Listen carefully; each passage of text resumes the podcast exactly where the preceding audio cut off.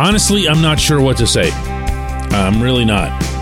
There's so much that's so flawed about this hockey team right now. And I still come back to one single facet that drives me the most nuts. Good morning to you. Good Friday morning. I'm Dejan Kovacevic of D K Pittsburgh Sports. This is Daily Shot of Penguins. It comes your way bright and early every weekday if you're into football and or baseball and other such things that allow you to stay sane. I also offer Daily Shots of Steelers and Pirates, where you found this. Islanders four, Penguins three in overtime, despite the Penguins having had a two-goal lead in the final six minutes of regulation. Yes, the exact same script from Long Island. Pretty much the same names across the board. Brock Nelson getting the overtime goal. Brock Nelson, who only has seven hundred forty-two career goals against Pittsburgh.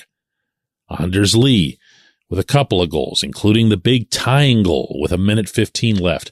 Lee, who never seems to pass out enough memos to the rest of the league that he might be the very best net front presence that any team has. Brian Dumoulin certainly didn't get a copy of that memo in utterly abandoning him on that goal. Again, I can go through pretty much every name on the roster, even the names you still like, and point out something highly specific that that player did to contribute to this loss. But it'll get nowhere. Meaning conceptually. Meaning if I say that so-and-so stinks and should be benched, it doesn't matter. Not just because I'm nobody and that nobody should listen to me, but because he's not going to be benched. So the subject matter becomes moot.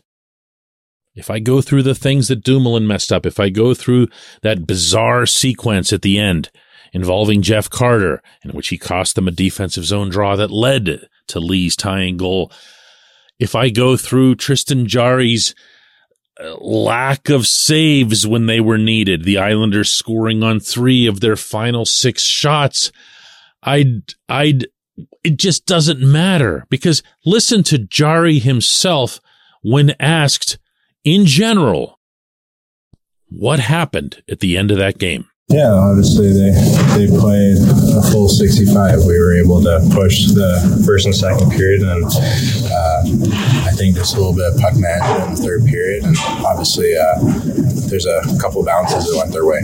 Loose translation, wasn't me, not my problem. If it was a one-time thing, you could say, hey, he just misspoke, uh, you know, rough night, give him a break, whatever else. But he does this all the time. He's going to point to uh, lack of puck management that you heard there. He's going to point to bad bounces. Uh, anytime anybody asks him about actual goaltending, he actually turns a little bit nasty, which is probably going to surprise some people who don't know him. And that's fine. All of that's his right. How he is with reporters is the bottom of the bottom of anything, okay? But how he is in terms of accountability, that affects the whole process. In fact, how everyone at every level of this organization fails to assign accountability is probably the problem, I think, that this whole franchise has right now. I mean, I talk a lot about Dumoulin and Carter, and before that, uh, Brock McGinn, Kasperi Kapanen, Teddy Bluger. Well, those three guys are gone. Those other two are still here. The goaltending issue is still here. But so is the lack of meaningful line changes. So is the lack of meaningful defense pairings. So is the lack of discipline, at least as it relates to a, a player who's a little bit older.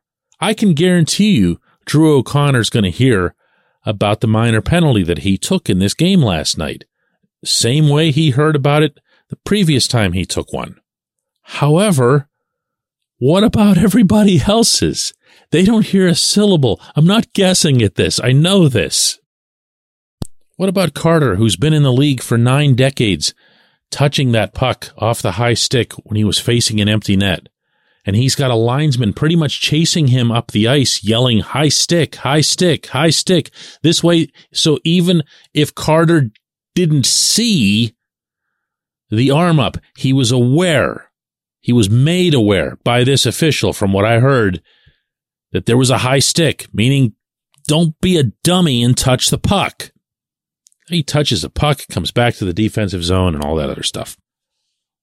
There won't be any accountability there, just as there won't be positive accountability.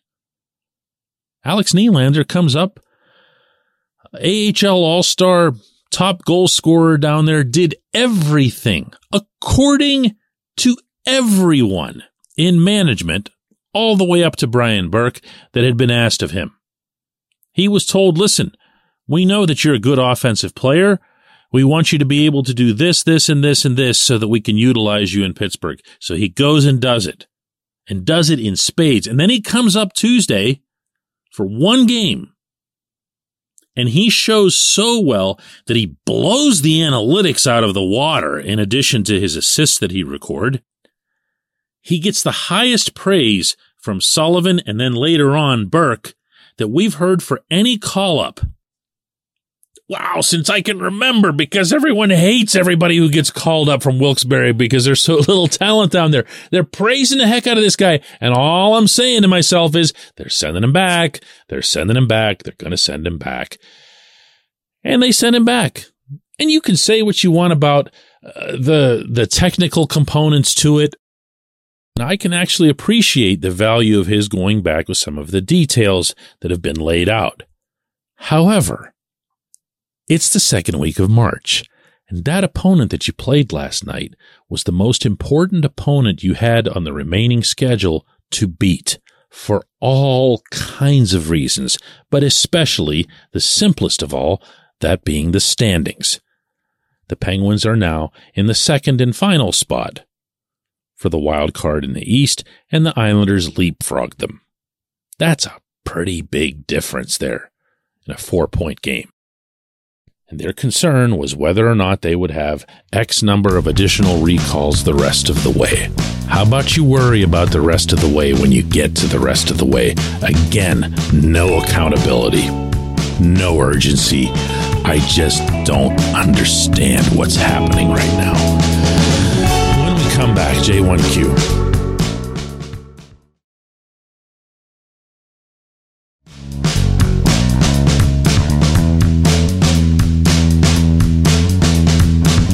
J one Q comes from Tad, who says, D K, good to meet you at the airport Sunday night. When I saw your headline for the Thursday Daily Shot of Penguins, there were so many ways that you could have taken that exposed angle. You know, like Hextall gets exposed again for the Kapanen signing. Hextall gets exposed again because of his disregard for cap space flexibility. Sully gets exposed for his inflexibility in sitting down one of his sacred cow veterans.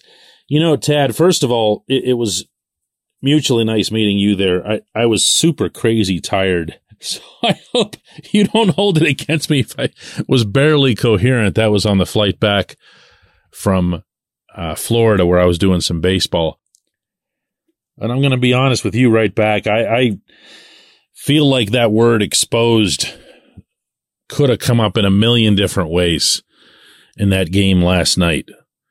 Uh, to watch the Penguins just disintegrate, and to do it in such a predictable, gradually unfolding manner, to the point that it felt like there were eighteen thousand people in that building just, just waiting, waiting. Maybe even picking which Islanders would score the goals. And, of course, if you were to do that, you would pick Lee and Nelson above all right now. And it's it's it's not a comfortable place uh, to be as someone who's following the Penguins, especially someone as passionate as a devoted fan, um, because you're not used to being in this spot. I've gotten a lot of feedback, um, in particular over these last seventy-two hours, from people who are as mad as I've ever heard them. And this kind of gets coupled together with the whole Mikhail Nylander acquisition at the trade deadline, which makes so little sense in so many different ways. And it's it's different. It's different than a, a playoff failure. It's different than some kind of losing streak where there's a lot of obvious variables like, well, you know, we didn't have Sid or we didn't have Gino. Uh, well, but here are the Penguins right now. This deep into the season, Sid and Gino still haven't missed a game. And they've been pretty productive. And so have most of their main guys. But it's been this supporting cast, and I'll say it again, that lack of accountability that's created this just toxic atmosphere. Not on the inside. Not on the inside. I, I can't stress this part strongly enough. They all think everything's fine. No matter what the circumstance, no matter how sickly the loss, uh, even after last night, they they would swear to you everything's fine.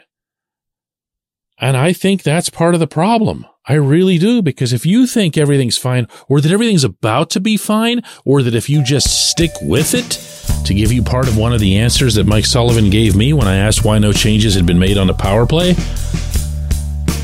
then that's, you know, that's more of the same. That's lack of accountability. I appreciate the question. I appreciate everyone listening to Daily Shot of Penguins. And we'll do another one of these Monday.